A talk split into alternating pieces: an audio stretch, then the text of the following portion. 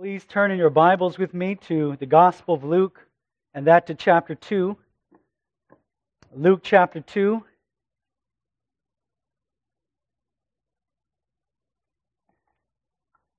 And you'll see the reason why we sang that song that we just did. Luke chapter 2, beginning in verse 8. Hear now God's word. And in the same region there were shepherds out in the field, keeping watch over their flock by night. And an angel of the Lord appeared to them, and the glory of the Lord shone around them, and they were filled with fear. And the angel said to them, Fear not, for behold, I bring you good news of a great joy that will be for all the people. For unto you is born this day in the city of David a Savior, who is Christ the Lord. And this will be a sign for you.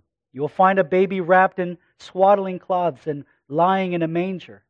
And suddenly there was with the angel a multitude of the heavenly host praising God and saying, Glory to God in the highest, and on earth peace among those with whom he is pleased. And the angels went away from them into heaven. The shepherds said to one another, Let us go over to Bethlehem and see this thing that has happened, which the Lord has made known to us. And they went with haste and found Mary and Joseph and the baby lying in a manger. And when they saw it, they made known the saying that had been told them concerning this child. And all who heard it wondered at what the shepherds told them. But Mary treasured up all these things, pondering them in her heart. And the shepherds returned, glorifying and praising God for all they had heard and seen, as it had been told them. Let's pray together. Father in heaven, as we look now into sacred scripture, explain to us all over again the wonder of the gospel. And would we, like the heavenly host, rejoice and declare our praises to Jesus Christ? We ask that by your Holy Spirit that you would do in us what we cannot, and that you would make in us what we are not. All for your glory we pray. Amen. When Caesar Augustus gave the royal decree, it set in motion a village carpenter in Nazareth to make his way to Bethlehem. It was about a week's journey north, and that through rough desert terrain. And traveling with a pregnant bride must have extended the trip a bit longer. By the time they arrived at their destination, there was no adequate place for them to stay. And so they took the next available room, which was in the stable with the animals. Finally, the time came for her to push, and on a night like any other night in an obscure town in Israel, a child was born. And they called his name Jesus. This is a story that is greatly familiar to us, one that we consider every Advent season. But I think there's something to singing Christmas songs in the middle of May. In that I think it allows us to be drawn in without the excess, without the things that are inconsequential, and to possibly see with better clarity the message God has for us in the incarnation of His Son. Now, what appeared to be a fairly quiet birth is given a heavenly birth announcement, one that was incredibly spectacular. We see a concert of angels singing and giving praise to God. As Mary sang her Magnificat and Zechariah his Benedictus, the celestial host, they sing Gloria in excelsis Deo. Glory to God in the highest. And so, as we've been following along with Luke, this is actually the third hymn and it's a heavenly doxology for the provision of God's Son. And that's, that's what we have in our text before us. Here was God's declaration that the Christ was born, that Israel's long awaited Messiah, he had come. Now, as you look down at this narrative, you'll notice that it can be divided into a few scenes, a few scenes which will serve as an outline for us. The first scene that we're introduced to is of the fields nearby, with shepherds caring for their flock. And then follows a second scene of an angel appearing from heaven, who is then accompanied by a multitude more. The third scene takes us back to the manger where the Lord Jesus was laid. And lastly, this story of the birth announcement ends not in a particular location or space, but in Mary's heart as she pondered about all that had taken place. And so, four scenes that I want us to look at, four scenes are brought before us first to the hills, and then to the heavens, and then to a barn, and lastly in Mary's heart. Well, if you are a little bit more OCD and would like a cleaner outline with all H's, I guess you could replace the barn with a place full of hay. Uh, I won't do that, but you can do that in your own notes. Well, we begin with the first scene here following the birth of Jesus Christ to the hills nearby.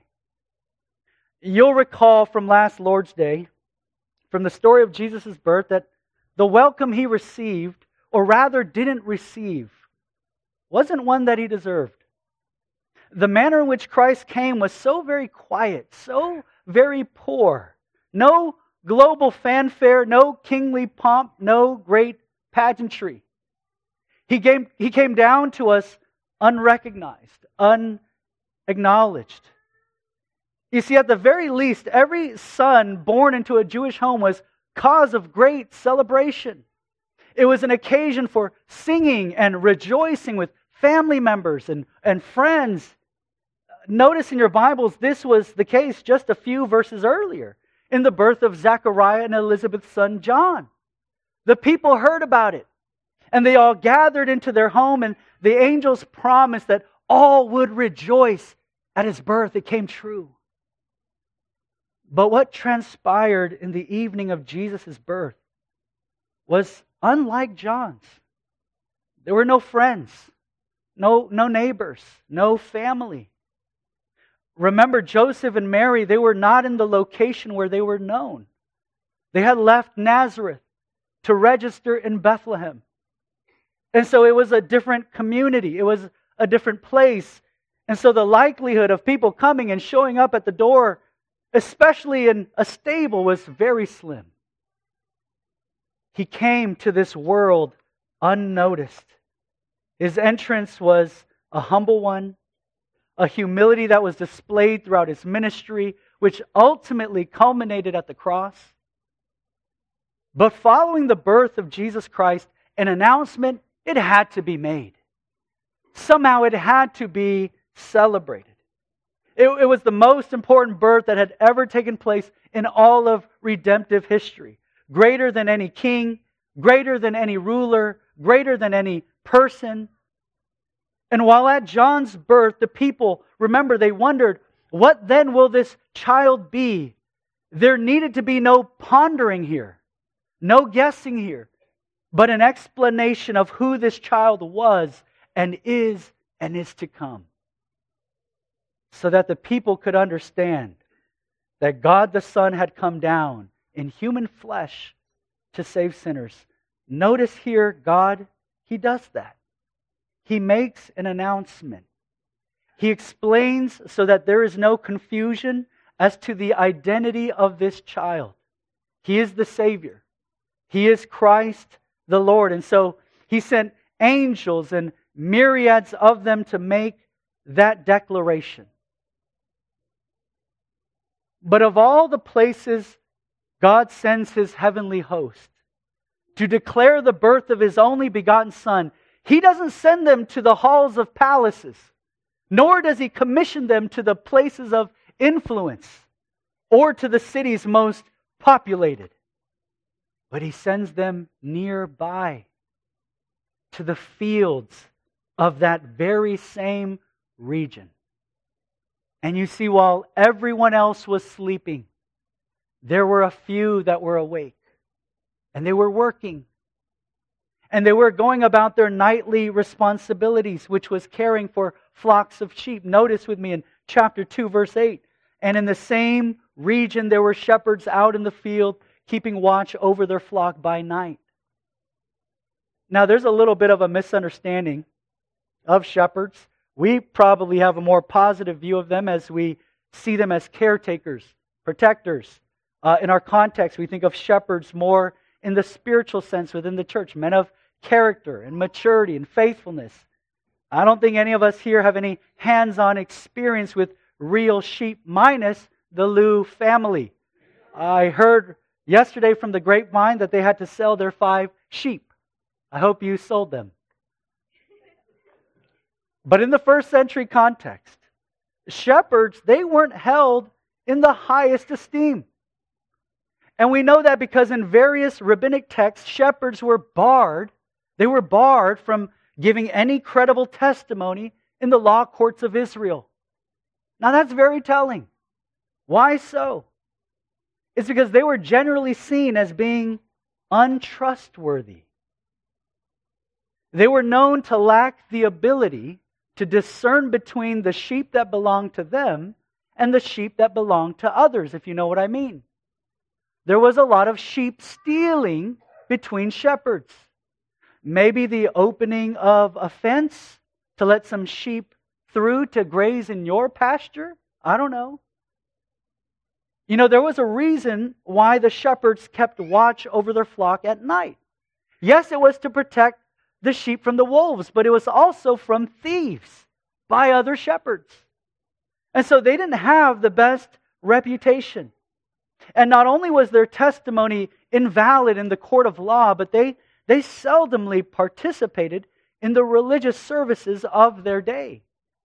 You see, because of their very profession, they often came in contact with dead animals and unclean animals, which then rendered them ceremonially unfit and unable to participate in the services of the temple. And so they missed a lot of worship services. And they tended to wash their hands a little bit less than they were supposed to. And you put those two things together, and what you have were a despised group of people by the religious or, or orthodox of the day. They were societal outcasts.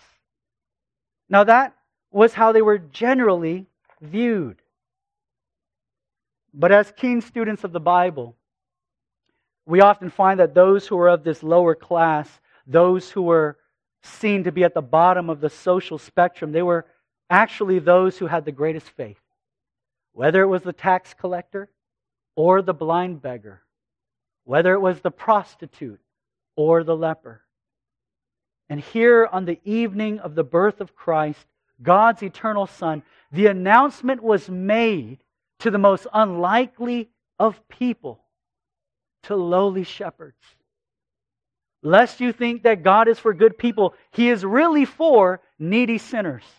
He is for lowly sinners, desperate for His grace. Uh, Mary knew something of this in her song when she said that, My God, my Savior, has looked upon my humble estate. Uh, three times in the gospel accounts, Jesus says, I did not call, I did not come to call the righteous, but sinners. Now, he's not saying that there's a class of people who don't think they're sinners, a class of people who don't think they need the grace of God. Jesus says, I've come to call those who know themselves to be sinners. And so while these shepherds were looking after their sheep, God, by His grace, He came looking for them. And God delivered the greatest news since the fall in the garden that the Holy Seed, the, the one who was to reconcile sinners back to God, He had come. You know, names are very important in the Gospel of Luke. We know that. Names have significance like Zechariah, the Lord remembers. Elizabeth, my God is faithful. John, the Lord is gracious names to show us what God, what God was doing. But notice with these shepherds, there are no names. We're not given any of the names of these shepherds. Maybe Luke didn't need to provide that information because it was so clear and evident what God was doing with these shepherds, giving grace to the lowly. And so, firstly, this birth announcement is given to the shepherds in the hills. But secondly, notice the focus, it now shifts to the heavens. When an angel appeared to these very shepherds, look at verse 9. And an angel appeared to them, and the glory of the Lord shone around them, and they were filled with fear. God has sent a lot of angels thus far in Luke to Zechariah, and then to Mary, and now to these shepherds.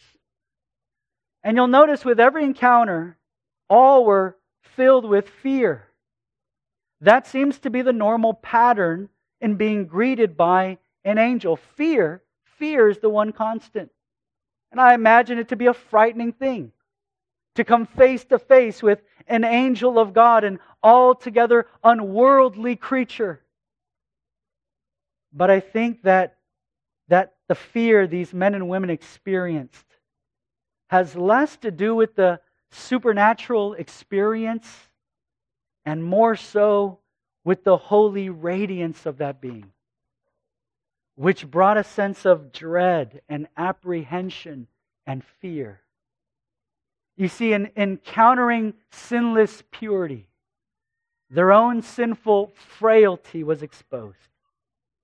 Listen to John 3. He says that everyone who does evil hates the light and will not come into the light for fear that their deeds will be exposed.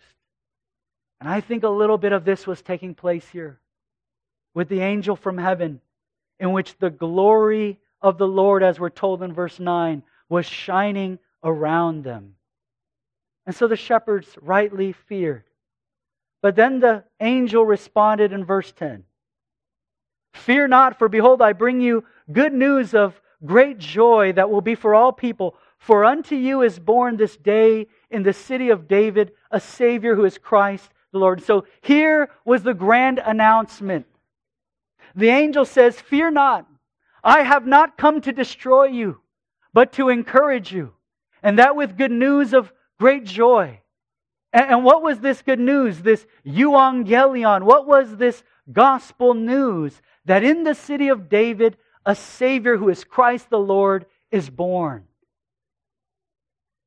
The good news was that on the very day, on that very day in Bethlehem, the Savior had come. And this, without question, was the greatest birth announcement ever given, ever received. You see, we're used to receiving birth announcements from family members, from friends, from fellow church members. And sometimes we'll be given information about the baby, such as the time the baby was born, or its weight, or its length.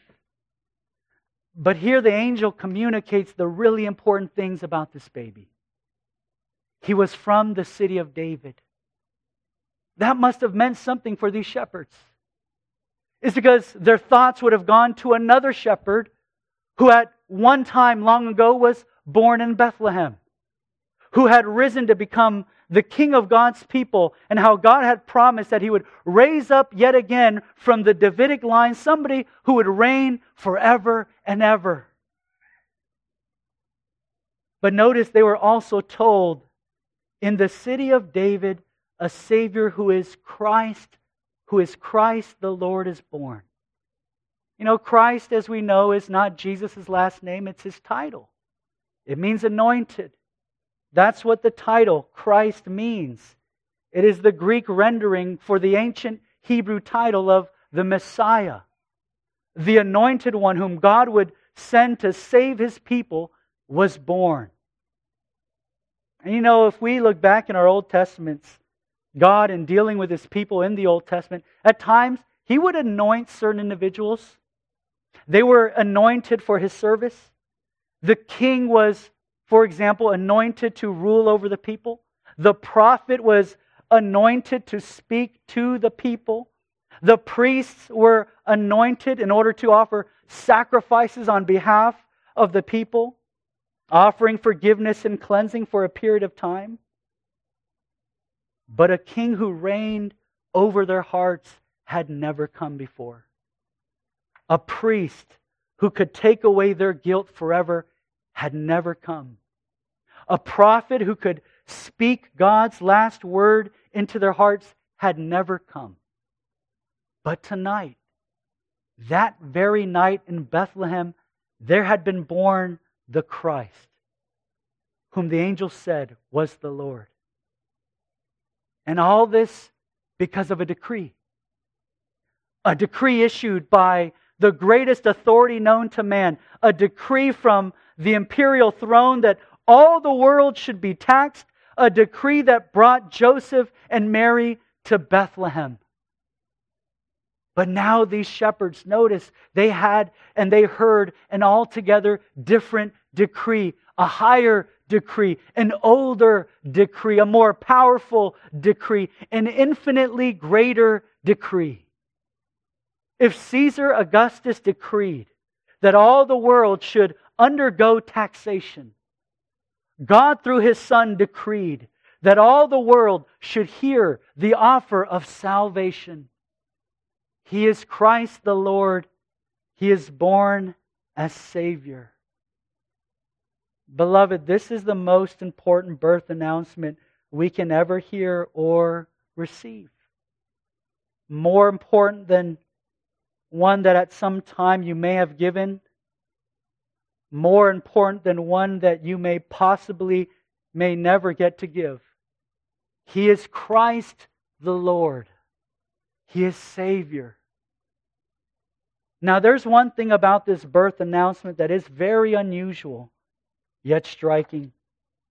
You know, when a birth announcement is given, and you'll probably see this really written on a birth certificate, and it should read something like this Born to you, and you'll have, or born to, and you'll have the father's name and the mother's name. Born to Daniel and Deborah Bay. You know, Born to Stephen and Rebecca Lee. Born to, and what should follow are the parents. But there's something very out of place here in this birth announcement. The angel comes and he says to the shepherds something that you would not expect. He doesn't say, born this day in the city of David to Joseph and Mary, a Savior who is Christ the Lord. But the angel declares, born this day to you. Born this day unto you. A Savior who is Christ the Lord. And it's in those two words, unto you, to you, that makes all the difference. The angel, in speaking to these lowly shepherds, to these men with dusty feet, with weathered face, the angel says, He is born to you. To you to be cherished and loved. To you to find all your rejoicing in. To you to be trusted upon for salvation. If you are without Christ this afternoon, He is born to you and for you that He, he might be brought home into your heart he is the Savior. He is Christ the Lord, rescuing men and women and children from their condemnation and sin, redeeming sinners by coming to fallen humanity in their likeness, living a life of holy obedience and fulfilling all righteousness for their sake, dying a most heinous death by being nailed to the cross, overcoming death by rising from the grave ascending to his Father's right hand and sitting down to declare his work has been done. This Savior is for you to be received by faith, to be trusted upon for the well being and salvation of your soul. This day to you is born a Savior who is Christ the Lord. Do not despise him, but come to him in trusting faith. And you see that the, the most significant thing a person could ever say is, to me. To me. To me, he came. To me, he is my Savior. To me, he is Christ my Lord. To everyone here in this room, in your heart of hearts, are the words of the angel do they ring true for you? Can you really say, He has been given to me? That you can confidently sing, Blessed assurance, Jesus is mine. Martin Luther, our favorite German reformer, he said this that the sweetness of the gospel lies mostly in pronouns. Who loved me? Who gave himself for me? Christ Jesus, my Lord. The sweetness of the angel's announcement is when we're able to say, to me. And notice after this amazing announcement, the angel, he told the shepherds, look with me in verse 12. And this will be a sign for you. You will find a baby wrapped in swaddling cloths and lying in a manger.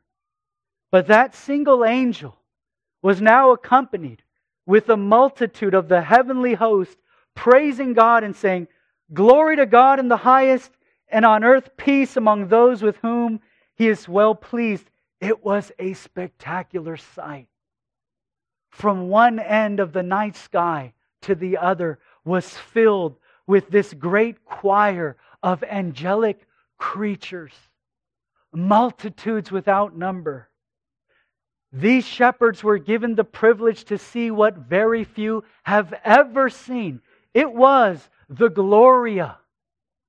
All the host of heaven sang, Gloria in excelsis Deo, glory to God in the highest. And what made this song so different, that is obvious, obviously, to us, is that it was sung not by men and women, but it was sung by the angels. It was not a hymn that rose up from earth but an anthem that came down from heaven. And it can be said then that this heavenly doxology actually then gave a fuller revelation of the glory of Jesus Christ.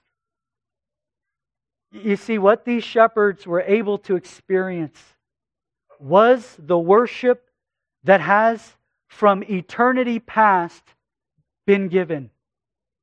In heaven, these shepherds were allowed a glimpse into heaven's worship. For the, for the Son of God has always and ever enjoyed the adoration and praise of his angels, correct?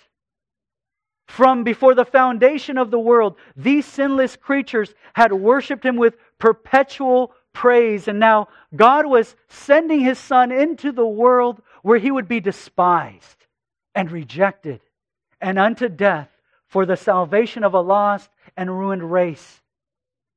Therefore, this was the most glorious demonstration that God had ever made of His grace. And so, if you can imagine that worship service, it was right for Him to receive the highest praise. Listen to what the Reformed Bishop uh, J.C. Ryle has to say here. He says this Now is come the highest degree of glory to God by the appearing of his Son, Jesus Christ, into the world. He, by his life and death on a cross, will glorify God's attributes justice, holiness, mercy, and wisdom as they were never glorified before. And so you see the night sky opened, and across the dark sky lit up with this countless chorus of angels and different classes of them great ones and mighty ones, strange ones and peculiar looking ones, some with lots of wings and some with a few wings. And they were all singing in a new venue, praising God on earth as they had always done in heaven. Think about that. And singing in a new key, praising God for his grace to sinners. Imagine what joy these angels had in giving perfect praise unto God. But then imagine standing in the field with dirty feet, with weathered face, these shepherds watching all of this take place. Can you imagine? How is it that these men were able to participate in that worship service. It ought to teach us, this scene ought to teach us a little bit of how we should approach our worship service as a privilege, as a holy and glorious privilege, with utmost gratitude, with deep reverence, with absolute amazement. Glory to God in the highest. And here's what the angels said next. And on earth, peace among those whom he has pleased. Well, what is this peace? It's a cosmic peace that never ends through eternity. None other than peace with the holy and living God. Isn't it interesting that the host of heaven, which is literally translated the army of heaven, the armies of heaven, they came to declare peace. The armies of heaven came and they declared peace. You see, if it not were for this one who had been born, if it not were for this child lying in a manger, if it not were for this Savior who is Christ the Lord, this immeasurable host of angels wouldn't have been singing a hymn of peace, but a battle cry of judgment. If these shepherds were afraid and in fear in seeing one angel who had come in peace, what would have happened if they saw not one but millions upon millions to execute God's judgment? I can't even fathom such fear. Sometimes we need to see something different, a celestial army to remind us of the consequence of our sins. What would have been if not for Christ? which ought to show us how we can never take our sins lightly. We can never take Christ for granted. Listen to Paul in Colossians 1:20, for in him the fullness of God was pleased to dwell in, through him to reconcile to himself all things, whether on earth or in heaven, making peace by the blood of the cross. What a glorious cross. Would we never find ourselves weary of the cross, but always and ever be amazed, beloved? And though we might think that this was the greatest sight any man could ever see, Luke draws us to a sight which is greater. Which brings us to the third scene. Look with me in verse 15. When the angels went away from them into heaven, the shepherds said to one another, Let us go over to Bethlehem and see this thing that has happened, which the Lord has made known to us. There is a greater and more glorious sight, isn't there? This sight of all the angels in heaven singing paled in comparison to the sight of him, as Hebrews 1 tells us, who is more superior than the angels. Look at verse 16. And they went with haste, and they found Mary and Joseph and the baby lying in a manger. It is a far more glorious thing to turn our eyes upon Jesus and to look into his face.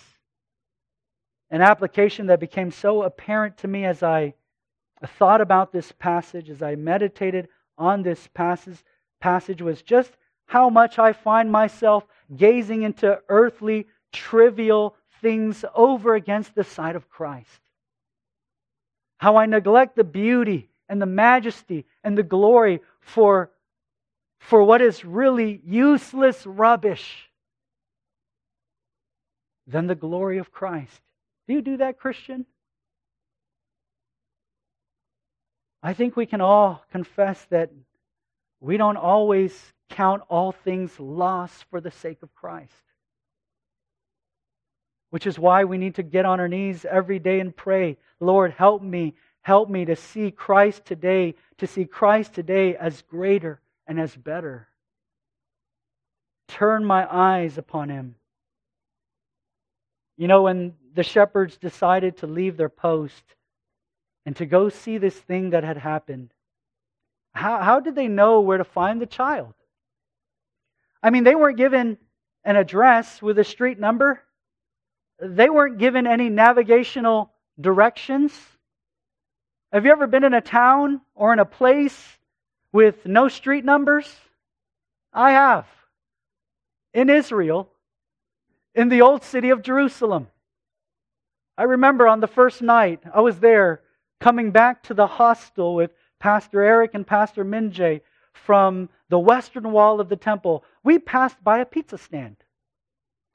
And I put that in my memory bank. And when we got back to the hostel, I couldn't resist, so I said, you know what? I'm going to go hit up that pizza stand. I'll be right back. I was calm. I was cool. I was collected. I'll be right back. Let's just say that what should have taken me about five to ten minutes took me about an hour. Pastor Eric probably has more to say about that. He'll probably tell you that when I left to get the pizza, I was very calm and cool and collected. But when I came back, I was very scared and I was sweating like a pig. But at least I got the pizza. But notice these shepherds, they weren't given any directions. And so I imagine this band of shepherds, they went into the town of Bethlehem, knocking on doors, going from house to house. And as the front door was opened, I, I imagine this band of shepherds, someone from the back of the group saying something like, Hey, Isaac, is the, do you see the baby? Is he, is he in there? No. All right, let's go to the next house. Hello? Is there a baby here? Yes, there's a baby here. Oh! And they look. Oh, but the crib isn't right. It's too nice. It's too quality. It looks like it's from Pottery Barn. I'm looking for I'm looking for a manger here.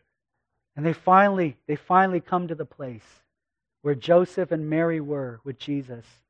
And I'm sure they must have together said, "It's here. That's him." How did they know? He was wrapped in swaddling cloths, lying in a manger, a, a trough of food for animals. Now, what a contrast to the vision of the heavenly worship in which they were just given. Now to the barn in which they had just arrived. And to see their very Savior in a manger. And I don't think they thought to themselves, this is it? This is what this whole concert of angels with this big fuss was all about? This is it? I, I don't believe that. They were awestruck in holy reverence. They were able to recognize the child by his humility. And the same goes for us today. We can recognize Christ by his humility, by his dying upon the cross for our sins. But it's because it was just as the angel had told them. And these shepherds, they were absolutely convinced and they believed he was the Christ. Well, how do we know that? Are you making this up? No. Because notice that this scene in the barn, it eventually ends. It ends because the shepherds, they return back to their homes. Notice that they had to go back to their lives, their daily lives. They had to go back to shepherding. And if you look at verse 20, it says, And the shepherds returned, glorifying and praising God. What was the result of their coming to see the Christ? They glorified and praised God for all they had heard and seen as it had been told them. These lowly shepherds teach each and every one of us how we are to respond to the good news when we come to see Christ. That whether we eat or drink or whatever we do, we do it all for the glory of God. Finally, notice this last scene doesn't take place in any particular field or stable or night sky, but it takes place in the heart of Mary. Verse 17. And when they saw it, they made known the saying that had been told them concerning the child, and all who heard it wondered at what the shepherds told them. Verse 19. But Mary treasured up all these things, pondering them in her heart. You know, the more we come to know Mary, the more we find her to be a remarkable young woman. Think about all that she had just experienced the drama that entered her life when the angel first appeared to her. the stirrings of the Son of God within her teenage womb, having given birth while never knowing a man, and doing so in the most humbling of all places, lying the child where the animals ate their food. And prior to the birth, she must have lived for those months in which she carried the baby as the center of everyone's gossip. Snide remarks, whispered allegations, obvious glares and glances from the people. Wondering when her betrothed would leave her until he himself was met by an angel. There had to be, at times, discouragement, other times, embarrassment, possibly in moments, fear and doubt. Yet what we find here is that God, God kept her.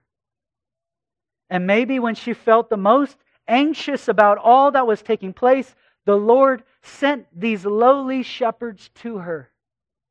And I'm sh- imagining they must have asked, Are you the mother of this child? Yes, I am. We need to tell you what happened. Tonight we were watching over the flock, and an angel appeared to us and told us that this day a Savior was born. He's Christ the Lord. And then all of a sudden, we saw a heavenly throng of angels. There was multitudes and multitudes, and they were all singing glory to God in the highest. And you can just imagine Mary just looking at these shepherds, smiling. You saw angels? I saw one too, right? It was a moment of assurance that she would never forget but always keep in her heart. You see, beloved, we, we have a God who is gracious to us. We have a God who is gracious to us in the same way, who cares for us, who has sent his only begotten for us. Would we then treasure Christ in our hearts, and would we, like the shepherds, give him all the glory? Amen. Let's pray together. Gracious God and Father, you have given to us privilege after privilege, mercy upon mercy, grace upon grace. We are so undeserving that you would give to us, to us, a Savior who is Christ the Lord. And would we treasure him in our hearts? And would we give all the glory to him? In hearing about the gospel of our salvation all over again? Would you give to us a greater brokenness over our sin and a deeper appreciation for Christ? Make us like Mary, trusting in you, and make us like these shepherds, praising and glorifying you, but most of all, make us more like your Son, who is our Savior and Redeemer and King, in whose name we pray. Amen.